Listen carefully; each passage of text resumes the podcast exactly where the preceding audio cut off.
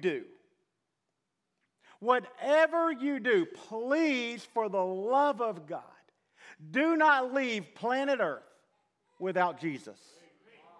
Because if you do, one second after you die, you're going to wish that you were never born. Jesus is the reason for the season. Jesus said in John chapter 3, verse 3, I tell you the truth. Like Jesus can lie, he's Jesus. He said, No one, not one person, can see the kingdom of God unless, unless what? He or she is born again. Talking about a spiritual rebirth. And I get it. Maybe you came here today to hear a nice, warm, fuzzy message about angels, animals, and baby Jesus being born in a barn. But that's not the full gospel. Because baby Jesus was no ordinary baby. The Bible tells us in John chapter 1, verse 1 in the beginning was the Word, and the Word was with God, and the Word was God. This scripture is the entrance of God into human history. This is literally heaven coming to earth. Verse 14 says, The Word became flesh. He became a devouring fire and he made his dwelling among us. We have seen his glory, the glory of the one and only who came from the Father, full of what? Grace and truth. A full measure of both. One without the other is hypocrisy. John, inspired by the Holy Spirit of God, tells us the birth of Jesus started in heaven.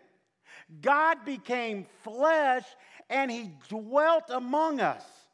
In other words, eternal God, who has always existed, stepped through the portals of time and became a single cell, an embryo, a newborn baby. Placenta nourished him. His tiny heart divided into chambers. God became one of us. Just one of many prophecies fulfilled from the Old Testament. The Bible says in the book of Isaiah, the virgin shall conceive and bear a son, and you shall call his name Emmanuel, which means God with us. Not just created us, not just thinks about us, not just hear us or above us, but God with us. Let that sink into your soul today, no matter where you are at work, at home, on vacation, or going to a Jaguar football game, wasting your time, He is with you. All you season ticket holders, like, dang. God became one of us. God breathed in the air He created and walked this earth. Invisible God became visible in the person of Jesus Christ. He entered our world not like a human, but as a human, fully God, fully man. He felt everything you and I feel. He felt weak. He felt tired. He was afraid of failure. He experienced temptation. And I get it. For some of you, you would rather keep the humanity out of the incarnation because you think if you can keep him divine, that will keep him distant. That will keep him packaged and predictable. But don't do it. Don't do it. Let him into the mess and the muck of your humanity. Why would I do that, preacher? Why would I do that, Pastor Darryl? Because he will only pull you out of what you let him into.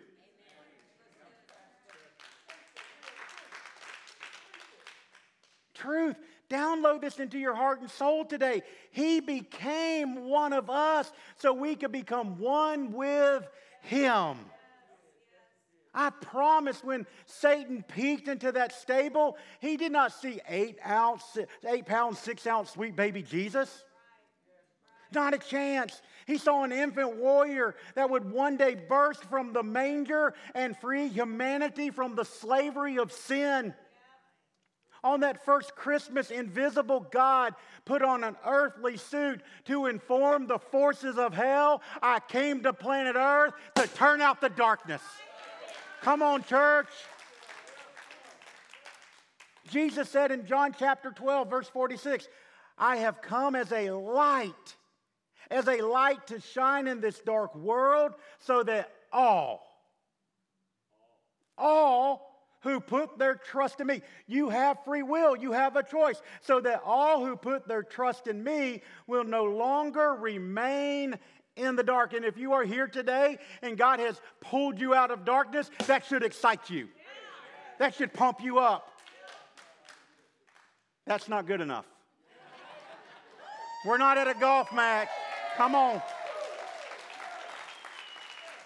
You can get excited at a sorry Jaguars game. You can get excited about Jesus. In John 8 12, Jesus said, I am the light of the world. Whoever follows me, I'm going to let that sit. Whoever follows me will not walk in darkness, but will have the light of life. In verse 37, Jesus said to Pilate, In fact, for this reason I was born. He's talking, I was born to die and for this, I came into the world to testify to what? The truth. Everyone on the side of truth listens to me. Mm. Jesus said, I came to testify to the truth. In 2021, almost 2022, that's mind blowing. People can post anything about anybody on social media with no accountability. The concept of fact checking has become a thing of the past. Why? Because truth has become what you make it. Well, preacher, how do I know the truth? Look to Jesus. Jesus said in John 14, I am the truth. I am the truth. This verse forces us to make a decision. Jesus is who he says he is. He said, I am the way, the truth, and the life, or he's a fraud.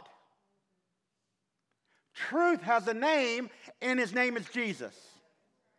And the benefit of basing your life on the truth, on Jesus, is freedom. It's freedom. Because the Bible says when you know the truth, the truth will do what? It will set you free.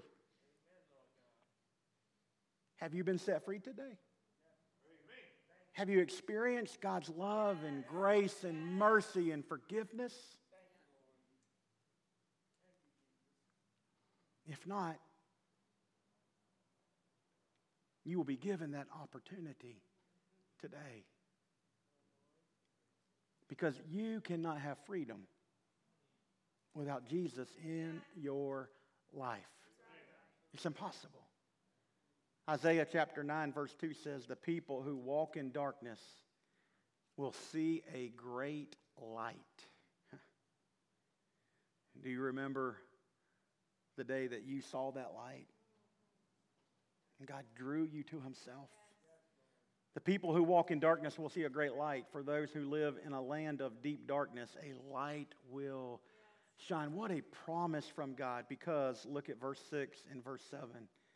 For to us a child is born, to us a son is given, and the government will be on his shoulders, and he will be called Wonderful Counselor, Mighty God, Everlasting Father, Prince of Peace.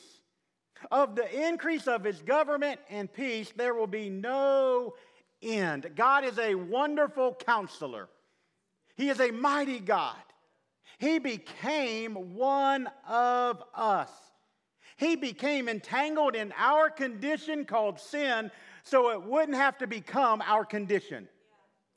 Jesus not only became our darkness, not only became our sin, he came to defeat the darkness and the sin in our lives. He is a wonderful counselor. He is a mighty God. He is everlasting Father, which means he is before, above, and beyond time. He is a forever Father who understands every question of doubt. He understands every question. He is a wonderful counselor. He is a mighty God. He is an everlasting Father. And he is, a, and he is the Prince of Peace. Unto us a child is born, a son is given. I believe with all of my heart the purpose of Christmas can be summed up in one scripture. There's a lot of scriptures that we could use. But I believe Christmas can be summed up in this one scripture that all of us know, even if we don't have a relationship with Jesus. The Bible says in John 3:16, "For God so loved the world that he what? He gave his one and only son. That whosoever, open invitation, believes in him shall not perish, but have eternal life.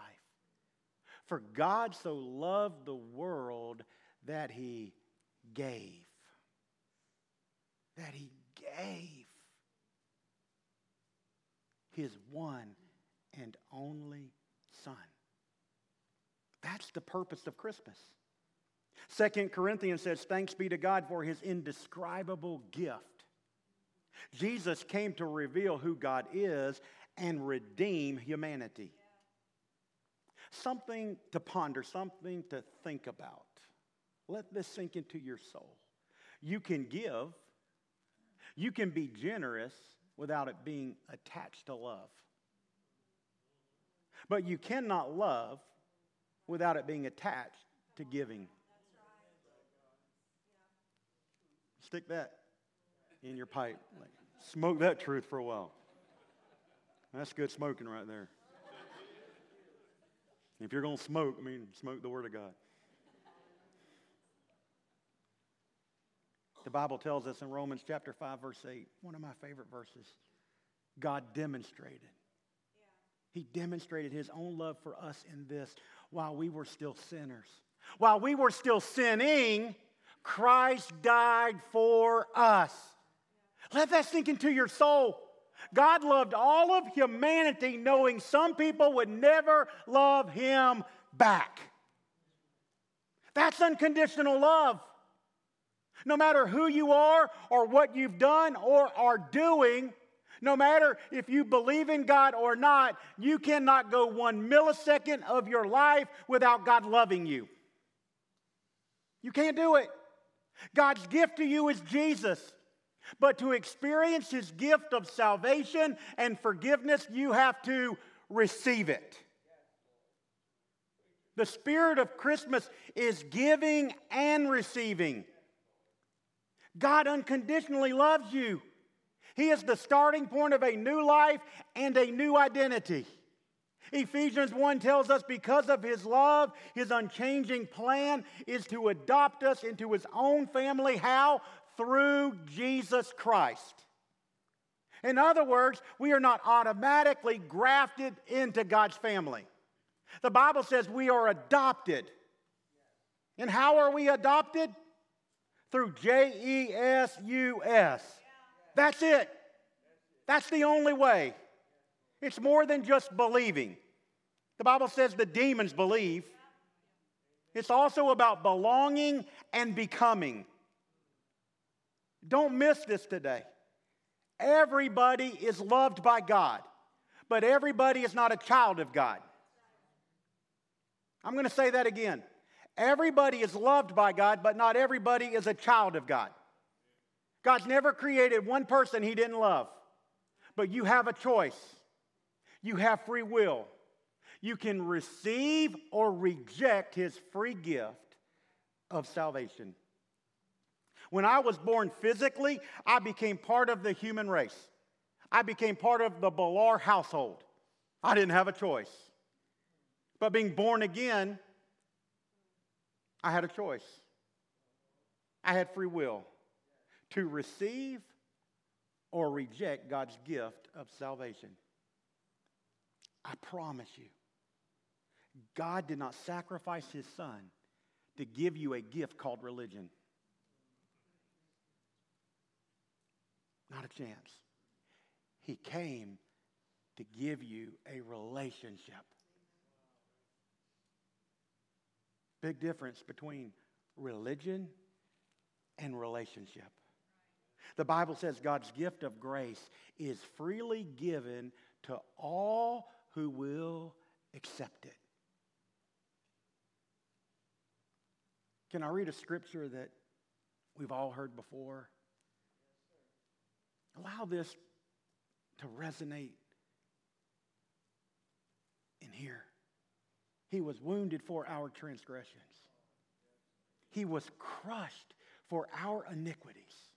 Upon him was the chastisement that brought us peace.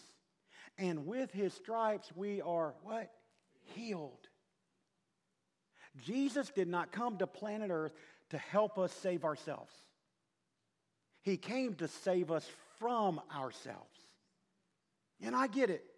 It's easy to get sentimental about the first Christmas and how baby Jesus was born in a manger. But here's the gospel truth the child in the cradle became the king on the cross, who was crushed and crucified for all of our sins, past, present, and future. Jesus is the light of the world, and he came to turn out the darkness in our lives. Bible says in 2 Timothy 1 verse 10, it has now been revealed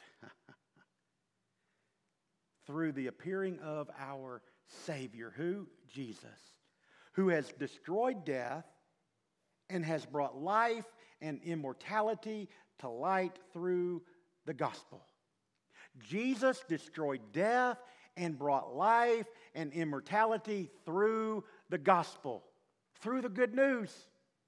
And I know that doesn't sound like jingle bells or taste like eggnog. But here's the truth what began on Christmas Day ended on the cross. Jesus came to planet Earth to turn out the darkness of sin in our lives, to turn out sickness.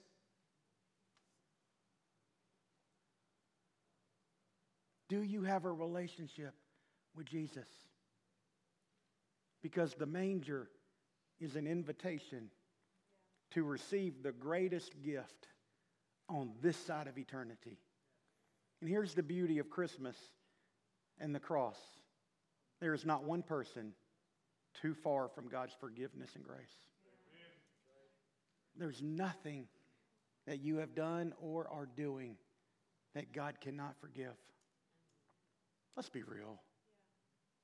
Most Christmas gifts are broken, gathering dust, or lost within three months. But God's gift of salvation lasts forever because it's eternal and it can never be lost. 1 Peter 1 4 says, God has reserved for his children the priceless gift of eternal life. Watch this. It is kept in heaven for you, pure and undefiled, beyond the reach of change and decay. We are not good enough to get into heaven. We are not good enough. It's simply a free gift, a gift that must be received through a relationship with Jesus. Matthew 7 11 says, If you, though imperfect and sinful, that's all of us, know how to give good gifts to your children, watch this, how much more will your Father in heaven give good gifts to those who ask Him? Everything in your life is a gift from God. Your brain, your heartbeat, the air you breathe. But the gift of salvation requires you to ask and receive. Crazy question. If someone offered you a gift of $1 million, would you receive it? That wasn't a trick question. Would you receive it? Absolutely, preacher. I'm not stupid. God freely offers everyone his free gift of salvation. But many never accept it. And I promise you, $1 million pales in comparison to God's free gift of salvation. Many people never open the greatest gift ever given. For God so loved the world that he gave his only son for you. But you have to receive it and open it. Would you please bow your head, close your eyes just for a moment? Nothing weird, nothing strange. I wonder if this is your moment. I believe with all of my heart nobody is here by accident. Maybe you've never, ever given your life to Jesus. On the cross, Jesus canceled out every sin in your life, past, present, and future. And here's the good news you don't have to clean up before you come to Christ. No, sir, Jesus says, Come to me, and I will clean you up. Jesus did not come into this world to condemn us, He came to cleanse us, the Bible says, from all unrighteousness, from all of our sin. That's why God gave. That's why Christmas exists. Romans 6 says, For the wages of sin is death, but the free gift of God is eternal life. How? Through Jesus Christ. One of the hardest things for people to do is accept God's free gift of salvation. Right? Because religion says we have to do, we have to earn our way. But Jesus said on the cross, It is finished, it's done. I've done what you cannot do for yourself. The manger invites you, even dares you, to believe that Jesus took your place on the cross. Not to receive God's free gift of eternal life is ludicrous and has eternal implications. This is your opportunity. If you've never said yes to Jesus, if you've never stepped across the line of faith, how, how do I do that, preacher? How, how do I do that, Pastor Darryl?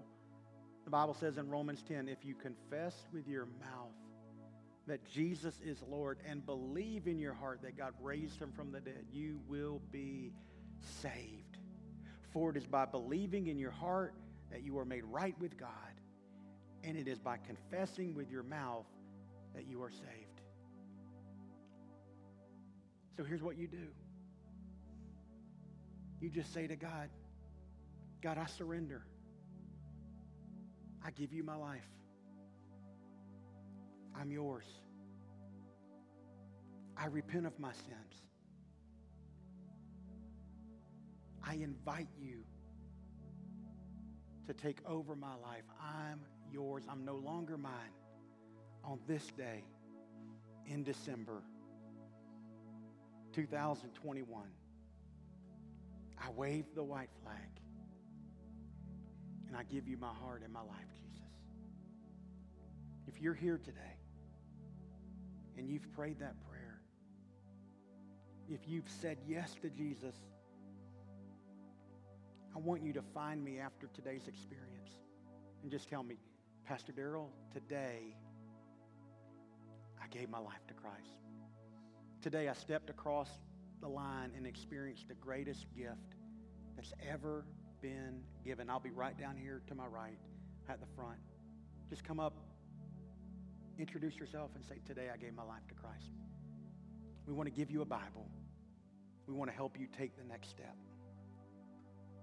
Because the journey is just as important as the jump. We want to help you along this thing called the Christian life. Would you all stand to your feet as I pray? and our worship team leads us in one last song. God, we love you. God, we thank you for the Word of God. It is alive, it's active. I thank you, Lord, for the opportunity to preach the gospel. God, I, I stand here as just an ordinary person preaching a gospel that is life changing. And so I pray today that your words have fallen on good ground.